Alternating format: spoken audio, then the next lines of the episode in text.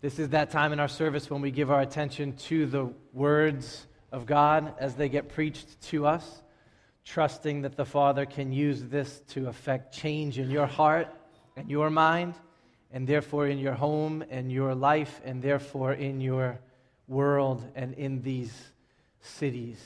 Uh, I'm going to be putting a lot of scripture up on the screen here as my words conform to the meaning and the intent and the truth of those scriptures. Uh, may Jesus visit you in his grace this morning as we do this. All right, just as way of introduction, reminder here's what we're doing together here. And we're at the back end of our first year of having sent out a church plant to Wakefield and then a church plant to Malden and figuring life out as Melrose, Seven Mile Road. Here's one way of phrasing what we're getting at we are planting the gospel and pleading with the Lord to grow a church. Our primary activity is the planting of the gospel, not the planting of a church per se. That surrounds and follows and emerges from the planting of the gospel. For me, especially in my role with you, I can easily fade to the second line there and think, okay, if we can just craft perfectly faithful sermons and sing theologically solid songs and kill it with children and youth ministry and call leaders well and train them and pick the perfect sign to put over here on the Lynn Fells Parkway that will just magnetically attract people. And if we build the perfect church, then we will be fulfilling our mission. To focus there is to focus in the wrong place. We are called to, what we're actually doing together is what's in red up here. We are planting the gospel, preaching it to ourselves, preaching it from this pulpit, preaching it in our smaller communities, loving it, believing in it, resting in it, exploring it, considering it, meditating on it, learning it, loving it, believing it. From that activity, we're pleading with Jesus to be gracious to us and to grow a beautiful, faithful, and fruitful church. Okay, now there are a lot of possible responses when a group like us gets to uh, about the work of planting the gospel. Let me plot a little continuum up here for you. So, on one extreme is that often you will plant the gospel and the gospel will be flatly rejected. I don't need to get into that. If you've been living a gospel life in the greater Boston area, you know what that looks like and sounds like and smells like. On the opposite end of that continuum is sometimes someone hears the gospel and they are what we call thoroughly converted. That's what we're going for. That's where the Spirit attends the declaring of the gospel with effectual grace, and boom, there is new birth experienced. And there are new affections and new motives and new language and new eyes and new life is given because of the gospel. This is what we are pleading with the Father to do over and over and over again with those we have not met, but also with us and our children, that we would respond to the planting of the gospel and become thoroughly converted people. Okay, now there is other responses on this continuum. We're just going to focus on one today. That's where our text takes us. And this one, honestly, totally caught me off guard when I began planting the gospel and watching a church grow up around the planting of the gospel. Seeing this happen in real time has broken my heart. I've probably cried as many tears over this as anything else in, in planting a church. It's confused me. I've been flummoxed. I've wrestled with God over this. And that is sometimes the gospel is heard and Christ is what we call falsely professed. He's professed, but, but not for real and not for long. Okay, quick analytical question. Of all of the people that we have baptized in the history of Seven Mile Road, how many of them are still confessing following, loving, obeying Jesus. So I'm a math guy, right? The answer is around 70%. So that means that three out of ten people who have been baptized here, and that means there was some point where they were saying, I'm all in. I'm all in on Jesus. I believe I'll get baptized in front of a group of people. I'll give my testimony to his grace. I want to follow Jesus. Three out of ten of them are not walking with Jesus right now, today. Why does that happen? What is that? Okay, that's what the text is going to help us with today. It's going to show us that sometimes we say yes to the gospel not out of deep seated repentance, but from superficial self interest. Not deep seated repentance, but superficial self interest. Okay, I was told this week that our content in this church is very heavy. That we preached on persecution and then abortion and then what was it last week? It was very heavy. No, that persecution was last week. Racism. I think that's because life is heavy and the Word of God is heavy. And so, how do you not preach heavy? So, let's do heavy. Let's pray. Father, is so crucial that we understand what a false profession looks like so that we can avoid it in our own lives, so that we can love our children as they are coming to to figure out what it means to follow Jesus so that we can disciple these Bostonians that we so love and you've so sent us to really well. Uh, I pray that you would speak compellingly and clearly through your word this morning and visit us. We love you, and I thank you that you know how heavy our lives are and how deep our sin runs. And so, your word does not play around with us, but it invites us into eternal life. So I pray that we take hold of it together today. Amen. Okay, um, here's our context for the words that we're going to learn through today. Most of the Christians who are a part of the very first gospel community in the city of Jerusalem got chased out of the city at risk of imprisonment or their lives. They were persecuted. That's what we talked about last week. Some of them ran to the south shore. How many other people would never run to the south shore? Is it just me and Chris? I would go to England, like on a raft if I had to, then be exiled on the South Shore. Okay, some of them went to the North Shore. That's what I'm talking about. And on the North Shore was a place called Samaria. The Samaritans who lived on the North Shore were a mixed breed of Jewish people. They had Jewish blood, and they also had, we'll call it pagan blood. That's where this race had come from. And so, among other things, they were mixed up with was not just their blood, but their religion. They were syncretists uh, theologically and spiritually. So, picture if I was wearing construction boots, skinny jeans. You can just picture that in your head because they ain't never going to happen in real life. Like a tuxedo shirt with a bow tie and then a cowboy hat. That's a mess right there, right? That is what these people were like spiritually when it came to the topic of God, theologically. Because of the pagan side that was thrown in there, they were very susceptible to superstition and flashy works of magical power and hocus pocus kind of religious stuff. Sorcery, that kind of thing was a part of easily the worship in that area. And so it's no surprise that in that environment on the North Shore, in steps a man named Simon. And here's what the scripture said it said, There was a man named Simon who had previously practiced magic in the city and amazed the people of Samaria, saying that he himself was somebody great. Okay, so we'll call him Simon, the self promoting sorcerer. When you hear magic or sorcery in this text, uh, we mean that there was like this trade or this guild of professional uh, magicians. They had knowledge of the black arts, they were astrologers, but they were also chemists. They did incantations, potions. Uh, they tapped into like what we would call a new agey kind of thing, sleight of hand. They were seen not just to be magicians, but to have a pathway to God or the gods, the spirits. And so there was this divine magic working sorcery kind of thing going on.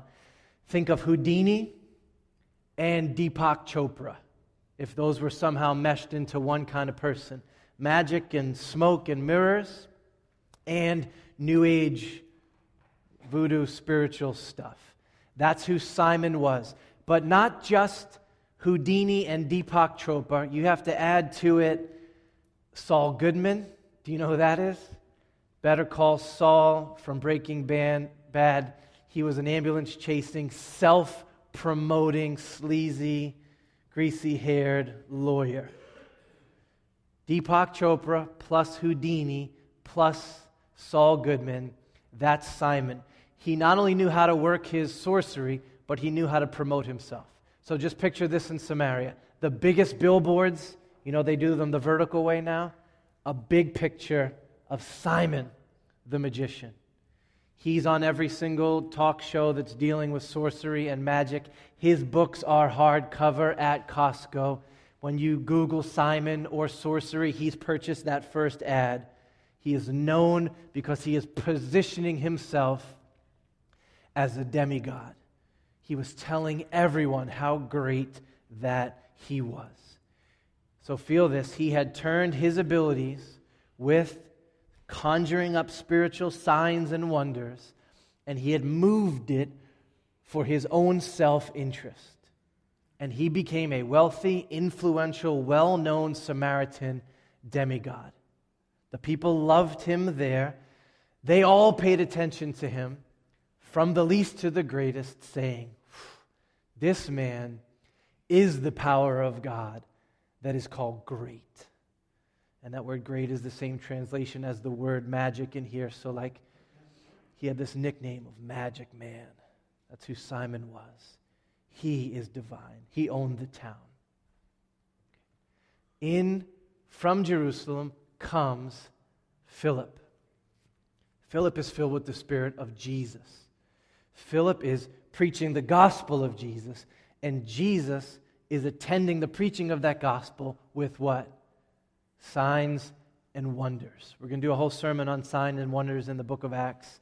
But these signs and wonders that were Philip was doing, they made Simon's signs and wonders look like an episode of Sid the Science Kid. Just like totally second rate. Philip was bringing a different kind of spiritual power to Samaria. And it wasn't just about the signs and the wonders. The signs and the wonders were testifying to the truth of the message which people were receiving with faith, saying yes to the gospel, new life, new birth. Many people were becoming what we call thoroughly converted. Okay? I love the way that this reads. It says, When they believed Philip as he preached gospel about the kingdom of God and the name of Jesus Christ, they were baptized, both men and women. I love this. Who does the Christian preacher promote? Do they talk about themselves being somebody great? His gospel was all about God and his servant, Jesus Christ. The Spirit attends that preaching with saving grace. Many Samaritans believe and are baptized. And now here comes the first surprise in our text, including who? Who was one of the crowd who believed and was baptized. Even Simon himself believed. And after being baptized, he continued with Philip. And seeing signs and great miracles performed, he was amazed. Whoa. Did anybody see this coming in the reading of the text? This is so interesting. Simon walked away from the magical religion thing he was into to become a disciple of Jesus, that would be wicked awesome if it was legit. Now, there's already some clues in the text here that it, it may be or it may not be. Simon is the only name in this passage where his believing is not connected to the object of the gospel. It's just Simon believed. They believed the gospel about God and Jesus Christ. He believed. something. And the language that is used down here is not the typical language that we read in the rest of the New Testament about what discipleship looks like. Discipleship is usually about you giving up everything about your life and planting Jesus at the center of a new life and following Him personally. He's at the center of your life. You are overcome by Jesus' beauty and Jesus' grace and Jesus' power and Jesus' love and Jesus' life. You're amazed that God has loved you in your sin and invited you into His good graces. That's what amazes you. But Simon is amazed at what? He's amazed at the show. He's amazed at the spectacle. He's amazed at the signs and the great miracles.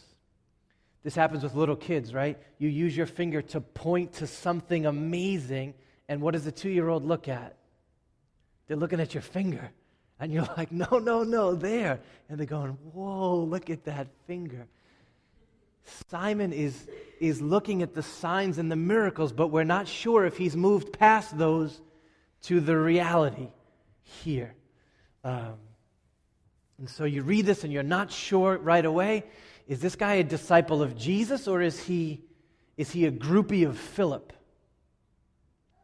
Is he blown away by the gospel or is he blown away by the superpowers attached to the gospel? That's his thing. This is a little bit scary. Where is Simon's self interest? What is Simon all about? What has been the success and the happiness and the moneymaker in his life? Signs of religious superpowers, the ability to do magic. Has he come to the gospel for Jesus' sake, or has he come to the gospel for the sake of what Jesus can do for his already established life? You should be asking yourself that question when you read these words. All right, so the apostles in Jerusalem get word that the Holy Spirit, the gospel, is being received and believed in Samaria. So they hustle downhill to check it out. I won't put this up here, but the text said that when the apostles at Jerusalem heard that Samaria had received the word of God, they sent to them Peter and John, the apostles, who came down the hill and prayed for them that they might receive the Holy Spirit. For he had not yet fallen on any of them, but they had only been baptized in the name of the Lord Jesus. Okay, that's a different sermon we may do, uh, but that is not a distinct second blessing of the Spirit. In this story, God is wanting to make it crystal clear for them and for us and for everyone that these half breed Samaritans were just as welcomed into the kingdom of God as the Jewish Jerusalem full breed believers. And so he waits until the apostles are there to verify, to affirm, to leave no doubt that the same spirit that was poured out on the Jews is being poured out on the Samaritans. This is one gospel for everyone. So, this is a scene of verification of salvation, verification of adoption, verification of acceptance into the family of God. That's what this scene is. And then we read these words this one. Then the apostles laid their hands on them, and they received the Holy Spirit. Okay, now in the text, Luke didn't tell us again specifically what the supernatural signs and wonders that attested the pouring out of the Spirit were. He's already told us that once. The first time that this went down, it was wild. Hurricane force winds out of nowhere, screaming loud gales. Toupees are just like flying everywhere. Stuff is being kicked up like a train just rushed by. Tongues of fireplace fire appearing. It was like Cirque du Soleil on steroids. It was wild in that upper room. That's the grace of the Father attesting to the reality and the truth of the gospel as he promised to Joel incredible foundational era establishing signs and wonders It happens three or four times in the book of Acts. And then we read these words. Now, when Simon saw that the Spirit was given through the laying on of the apostles' hands, he offered them money, saying, Give me this superpower also, so that anyone on whom I lay my hands may receive the Holy Spirit. So now it comes out, doesn't it? Simon was never there for God and his glory, but for Simon and his magical superpower, self interest. This whole confessing of Christ and being baptized and following Philip was done with an eye to advancing the thing that he was already about. Notice that Simon does not receive the Spirit. And when he sees the Spirit being poured out, he doesn't say, I want the Spirit. I need the Spirit of Jesus. What does he say? I want to be a dispenser of the Spirit. Whatever that magic trick was right there with their hands, that, that magic trick with their hands right there, that's what I'm talking about. Give me some of that. Has Simon moved from magic to gospel? He's just looking for the gospel to augment or to improve or to better his magic life. Another way to say that is to say it like this He's not yet moved from Simon to Jesus. Simon is still at the center of this whole pursuit. Okay, Peter sees this and he drops some heavy words. Heavy. How else can you preach it, right? Let's read these words. But Peter said to him, May your silver perish with you, because you thought you could obtain the gift of God with money. That's actually a very tame translation. The way that it reads literally would be something like this To hell with you and your money. To hell with you and your money. This is a, a, a curse. In other words, he's looking and saying, Simon, you self promoting sorcerer, how could you ever say such a thing? It shows that what you just said is totally out of accord with the kind of language that a thoroughly converted disciple of Jesus would ever speak. Okay, why are these words so horrible? Uh, for one thing, this power is restricted to the capital A apostles. But Simon wants to be one. He is still self promoting. Hey, I want apostolic status. Secondly, Simon's asking for the power to bestow the Holy Spirit on anyone. Did you see that in there? Give me this magic power and I can do it to anybody, the crowds, all of them. He doesn't care about faith, repentance, obedience. He's a marketer. He sees this as a commodity. He, he sees this as the chance for the best grand finale to the new show that he's working on.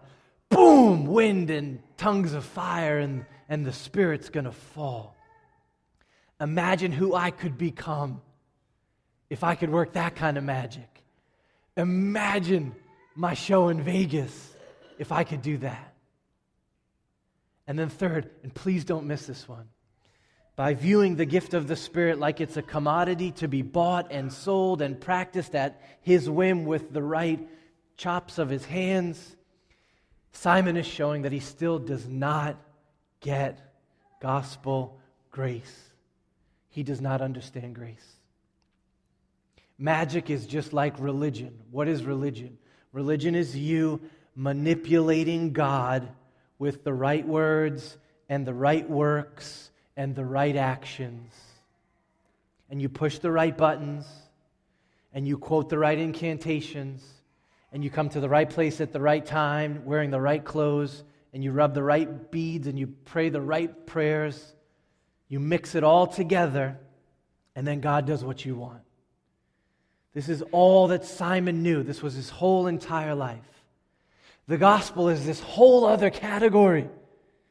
This is God free and sovereign in his grace, unearned, unprovoked, undeserved, unmanipulated. You can't buy gospel grace. It's not in your hands or anyone else's hands. You can't say the right incantation and conjure it up. The Spirit did not come because the apostles did hocus pocus with their hands. He came because God is awesome and kind and gracious and loving. He does that freely. You don't buy that, you don't manipulate that. This is what Peter is saying. Simon, you are a master manipulator, and now you're trying to manipulate God and grace and spirit. That is not how this works. And then Peter does what every good gospel preacher, every good father, mother, friend does. He drives to the heart and he says these words Look, man, you have neither part nor lot that's like saying you have none of it. You're a thousand miles away. You're on the opposite side of the planet from this matter of God, grace, gospel, spirit. For your heart, it's not right before God. And then he calls them to action. Repent, therefore, of this wickedness of yours, and pray to the Lord that, if possible, I love that part. See that? There's no manipulating God. Have no idea what God will do. He's free. But plead with Him that He might be merciful to you, so that the intent of your heart may be forgiven you. What's Peter's focus in these words? They're always the focus of the gospel. Your heart. Your heart. Why are you looking at the finger that's pointing? Why are you looking at the external signs? Why are you focused on their hands? Why are you thinking about your billboard? The gospel is about your heart. This is intense. He's saying this to a man who professed Christ and was baptized in front of the whole congregation. And how does Simon respond? Last verse. You're so hoping that Simon's going to get it now, right? Please tell me this verse seals the deal, and we see that he's thoroughly converted. We're not sure. We're not sure. People fight about this, but here's how he answers. And Simon answered, Pray for me to the Lord that nothing of what you have said may come upon me. I don't know. I don't know. Those are not very encouraging words if you were looking for the genuineness of Simon's faith and conversion here, right? It feels like he is still just self interested. Do you feel that in this verse? Oh man, please don't let those consequences happen to me. You have some kind of direct magical line to the divine one. Pray the words, you know the right words, and, and get me out of this. This is not what a Christian who's thoroughly converted sounds like. A Christian throws himself directly upon the mercy of God. A Christian just knows that Jesus is alive and real and personal and our mediator, and we can fly to him and plead for mercy. We don't need some kind of intermediary to get to Christ. Simon is missing the heart of the gospel, even in this response. Okay, so what's the big idea? True gospel faith. That's what I'm going for with you and with me. True gospel faith must be rooted in something more than self interest. If all we've got is Simon faith, God and church and gospel as a way of advancing my agenda, as a mean to furthering my ends, we don't have true gospel faith. We don't have it. Okay, let's bring this home here in the life of our church. We need to do this with Scripture, right? So, not just there and them and him, but us. For Simon, it was this magical power and the fame that attended it that was his thing. And so he tried to use the gospel to further those self interested ends. What about us? So, if I was just preaching to myself or to people called to pastoral ministry, we would spend some time in here. And then we would fall on our face before God and plead with Him to not let this be us.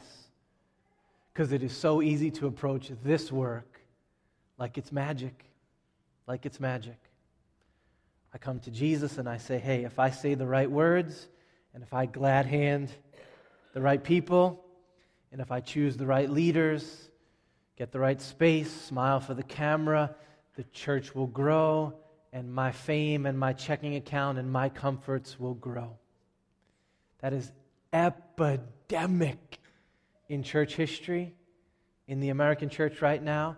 Gospel as a means to my agenda and career and self interest. This doesn't happen much in Massachusetts, but there are a lot of places where being the pastor is living the dream parking space like right outside the front door of the church. Great, exalted reputation and privilege in the community. Half price membership at the Y. Like 10 conferences a year. They all happen to be in the southern parts during the wintertime. Mondays off, golfing on Fridays. I could keep going down that list. There are ministers who have no part or lot in the gospel because they're doing it out of self interest. They thought that they could study their way, work their way, smile their way, pay their way into ministry. And then that would be the place where then the gospel benefits would come to them. Simony is actually the English word for doing that from this story. Okay, if you ever see any of that in my life, in the life of an elder, a deacon, or a deaconess in the life of this church, you are free to go Peter on us and to plead with us to stop confessing and preaching Christ from self interest. I think that's good and fair application. But there are other ways that this goes down right in the life of a church. So I'm going to give you a few. I'm kind of leading you on to think of your own life as I do these. These are just ones that have broken my heart and I've seen. So I'm just going to talk brief on, on all of them. So here's the, the first one that comes to mind the gospel as a means to a happy marriage. Multiple times in the life of our church, we'll see people who are on the front end of getting married, and all of a sudden, God and gospel and church and Jesus becomes very central to the rhythms of their life. And they're in church and they're in classes and they're getting baptized. But there's a danger there. That could be completely done out of self interest. Do you feel that? I want a great wedding. I definitely want this guy, Matt, to preach at my wedding. I like the way that he talks. I want this marriage to work. I love this person. God's like some kind of magic genie in the bottle, right? If I involve him, then he's going to bless this marriage. I am plugging into gospel for self interested ends. What percentage of those people are still in the life of our church chasing Jesus hard? Now, I'll take anybody who's about to get married to say, Can we, will you talk to me about gospel things? Let's do it. God will use any means toward his good ends. But I could run down names of people that I've cried for who were coming to Jesus just because they wanted this thing to go well. And he was a part of their life in that season, and like a year into it, yeah, I'm onto other means and ends. Do you feel that? What would Peter have said to them? Okay, we've seen this one. The gospel as a means to fixing my kids. So we have had people come connect in the life of our church because they realized I'm a horrible parent. And my kid is screwed up. And I want my kid to get better. And I'd like to feel a little better about myself too, if possible. And all the other magic tricks that I've tried and the self help books that I've tried didn't work. Maybe God can get me there. Let me see what this Jesus thing has to offer. We have had fathers, mothers come in broken situations, and we've loved them, and we've gospeled them, and we've begged with God to turn their hearts to His all sufficiency as they see their inability. But multiple times, that confession of faith, there's been baptisms. It was just about getting my reputation as a parent together and getting my kid off of drugs or whatever else. What happens about two years later when life just kind of settles down in the family? They're gone. Jesus wasn't at the center of that thing. They weren't blown away by the glory and the grace and the beauty and the gospel of God. It was that magic trick as a means to advancing these ends. Okay, one more that we see a lot the gospel is a means to community or me having friends. All the time, people will connect with us because they're lonely and they come find the most beautiful, loving, happy, gospelish community that they've ever seen before and they so bad want friendship and community that they will confess Christ and they will get baptized and they'll do whatever it takes as a means to not being lonely anymore. If their faith stops right there and their connection to God is about Him and His people meeting their felt needs, that's not gospel. That's not gospel. And what we long for is that this community would be so magnetic and so loving and so distinct and so holy that in those friendships they would be driven to the source of why this community is that way. But we have seen people over and over again think they're good with God, but they're just using God and His grace in others to meet their needs and their self interest. There's no life there. Peter would never let you stay there. He would say, You got to take this step to Jesus. And then you will see why these other things exist. If Jesus Christ becomes the center and he is the interest, the most fascinating and wonderful thing is what? Happy marriage flows from there. Not, not a perfect marriage with no bumps, but God's grace is then all over your marriage.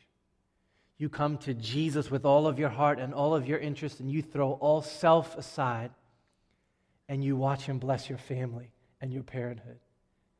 You come to Jesus for who He is and what He has done, and then you find yourself able to not only take community, but to give community. Anything less than that, and your heart isn't there yet because you are still at the center. How do you know if you've been thoroughly converted? Your heart races for Christ Himself. You don't ever pray prayers anymore of, can I just avoid hell? I have to have heaven. Can things just go right for me? Actually, I don't care how they go. Give me Christ. That's the heart that has come to the Savior. Simon never got there. Maybe he did, maybe he didn't. I don't know. The point is for us to ask Have I gotten there? How much of my coming to church and reading my Bible and being a part of this thing is from self interest? How much is just because I've been blown away that God has loved me in Christ and forgiven my sins, and I'm all in on Him, and I'm thoroughly converted? And now, as He blesses me, I can receive those with Christ where He is at. it is all the difference. I don't ever want to be a part of a church community where it's each man and woman for themselves and is everything and all the buttons being pushed to meet what I wanted. I want a bunch of people who have forgotten about themselves and are all in on Jesus and his gospel. And that is where the life will flow from. If you're unsure about your faith, if you have doubts about whether you really believe or you don't, this truth is not supposed to crush you. It's supposed to drive you to Jesus. It's supposed to teach your heart to say, Cruz, you don't got to pray for me. I am encouraged to go right to the Father and the Son and the Spirit who love me. And ask that God would thoroughly convert your heart. That's a prayer that He will always answer. If you are here and you know that every bit about you being here is really just about you, then just do what Peter said. Turn from that, repent of that, and throw yourselves upon the mercies of Christ. Let's pray together. Father, we are so often and so quickly moved towards you, not because of the gospel itself, but because of what we can get from it. Would you forgive me? Would you forgive me of that in all of its forms in my life? Would you forgive us of that? Would you have Seven Mile Road and Melrose be so on fire for the person of Jesus Christ and so forgetful of themselves that the Spirit would actually move beautifully in this time, in this space, and that our joy would be where it needs to be? We want part, we want lot in this matter of the gospel. I pray that you would get our hearts there. Don't miss us. Amen.